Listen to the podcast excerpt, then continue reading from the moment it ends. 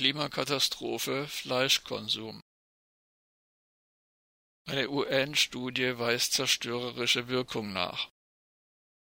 Eine am 3. Februar veröffentlichte UN-Studie weist nach, dass der heute in den Industrienationen übliche Fleischkonsum und die industrielle Landwirtschaft ein globales Zerstörungswerk anrichten.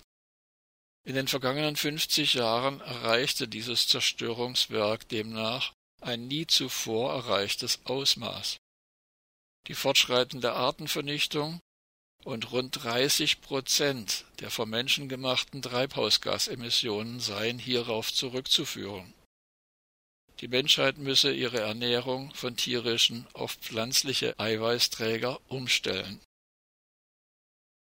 Die industrielle Landwirtschaft zerstört laut der UN-Studie Food Systems Impacts on Biodiversity Loss vor allem mit ihrem massiven Einsatz von Pestiziden und dem Anbau von Monokulturen unwiederbringlich die Böden.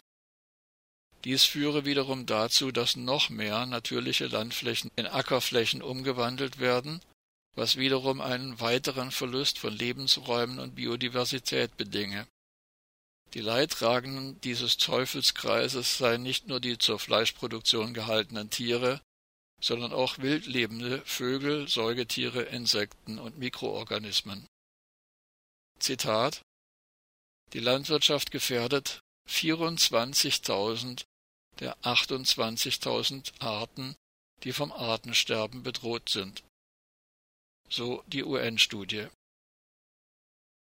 Am Beispiel des Regenwaldes wird klar erkennbar, die intensive Rinderhaltung in Südamerika führt zum ungebremsten Abholzen von Regenwald, dem Ökosystem mit der größten Artenvielfalt. Viele Tier- und Pflanzenarten gehen damit unwiederbringlich verloren. In der Biomasse der Agrarflächen kann pro Quadratkilometer nur eine viel geringere Menge CO2 gebunden werden als im Regenwald.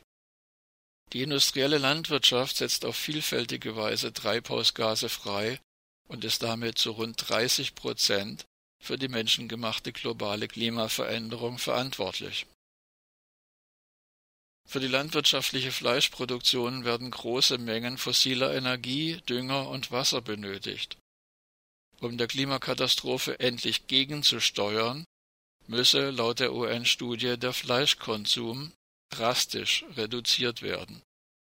Ohne ein Umsteuern, so die Warnung der Autorinnen und Autoren, werde sich der Verlust von Biodiversität beschleunigen. Mit der Erzeugung von pflanzlichen Lebensmitteln können auf derselben Ackerfläche durchschnittlich zehnmal mehr Menschen ernährt werden als mit der Erzeugung von Futtermitteln für tierische Lebensmittel. Daher würde der Umstieg von tierischen auf pflanzliche Lebensmittel den Flächenbedarf in der Landwirtschaft dramatisch reduzieren. Die frei werdenden Flächen könnten wieder aufgeforstet werden und enorme Mengen CO2 aus der Atmosphäre binden. Klimaschutz wäre, menschliche Intelligenz einmal hypothetisch vorausgesetzt, bis 2050 weltweit fast zum Nulltarif möglich. Christina Ledermann, Vorsitzende der Organisation Menschen für Tierrechte, appelliert, Zitat, der neue UN-Bericht zeigt uns überdeutlich die Dringlichkeit eines Paradigmenwechsels. Unsere Gesundheit und unser Umgang mit Tieren und Ökosystemen sind eng miteinander verknüpft. Es ist nicht nur das skandalöse Tierleid, das Artensterben und der Klimawandel, sondern auch die Bedeutung der industriellen Tierhaltung als Brutstätte für Zoonosen. Corona hält uns gerade mit aller Brutalität vor Augen, wie überfällig und existenziell diese Wende ist. Wir müssen uns schnellstens von unserem immensen Konsum tierischer Produkte verabschieden und unsere Landwirtschaft und Ernährungsgewohnheiten endlich auf pflanzliche Eiweißträger umstellen. Jetzt zeigt sich, dass eine pflanzenbasierte Ernährung nicht nur eine Spinnerei ist. Die Zukunft der Ernährung ist pflanzlich oder es gibt keine Zukunft. Ende des Zitats. Ob allerdings die Hoffnung begründet ist, die dringend nötige Agrarwende könne auf EU-Ebene mit Hilfe einer Reform der sogenannten gemeinsamen Agrarpolitik GAP vorangetrieben werden, ist recht fraglich.